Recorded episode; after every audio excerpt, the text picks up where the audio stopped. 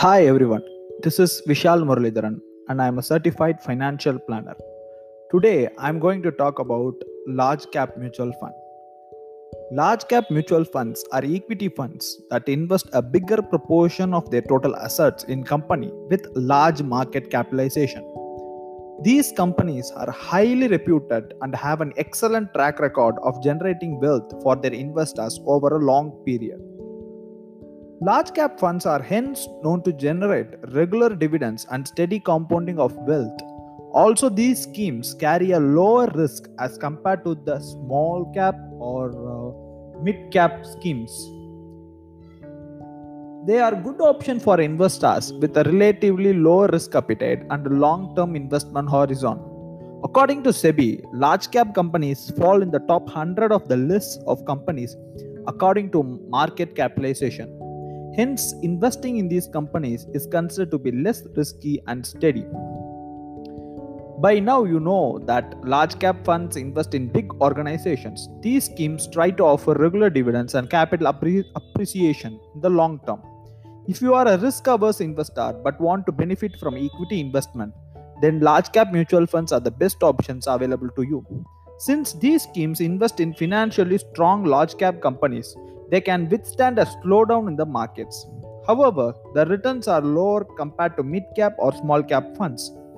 In the long term, around 5 to 7 years, large cap funds tend to offer good capital appreciation. However, before you start investing, ensure that you consider your investment objectives and risk tolerance apart from the long term investment horizon. Here are some important features of large cap funds.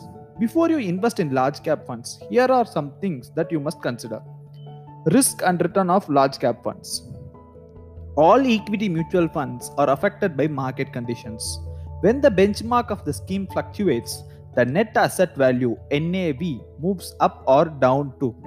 However, unlike small cap and mid cap schemes, the NAV of large cap fund does not fluctuate a lot. Hence, investing in large cap companies offers stability to your investment portfolio. Having said this, the return from these schemes is usually lower than mid cap or small cap funds. Remember, you should invest in large cap funds if you desire stable returns at lower risk exposure.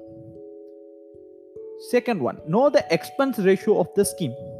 Expense ratio is the fee charged by the fund house for managing your investment. It is the percentage of the total assets of the fund which are used for administrative and other fund management reasons. The Security and Exchange Board of India has mandated that fund house cannot charge an expense ratio of more than 2.5%. However, since most large cap fund regu- large cap fund generate lower returns in comparison with mid cap or small cap schemes, you should look for a scheme with a lower expense ratio to help you maximize your returns. And these large cap funds are not for short term investors. When the market slumps, large cap funds also experience underperformance of their portfolios. However, since the money is invested in financially strong companies, their underperformance average itself out over a period of time. The general understanding is that if you stay invested for more than 7 years, then you can expect returns around 10 to 12%. Hence, large cap mutual funds are usually recommended to investors with a long investment horizon, long term investment horizon. Consider your financial goals. Large cap mutual funds carry a reasonable amount of risk and offer stable returns. Hence, many investors turn to these schemes when they are planning to their investment for retirement. Also, investors who want to gain exposure to equity market without taking too many risks prefer investing in large cap mutual funds. It is important to consider your financial goals before investing. And then, what about tax? It's a capital gain tax. On redeeming the units of large cap fund, you earn capital gains which are taxable. The rate of tax depends on the holding period, the period for which you were invested in the fund.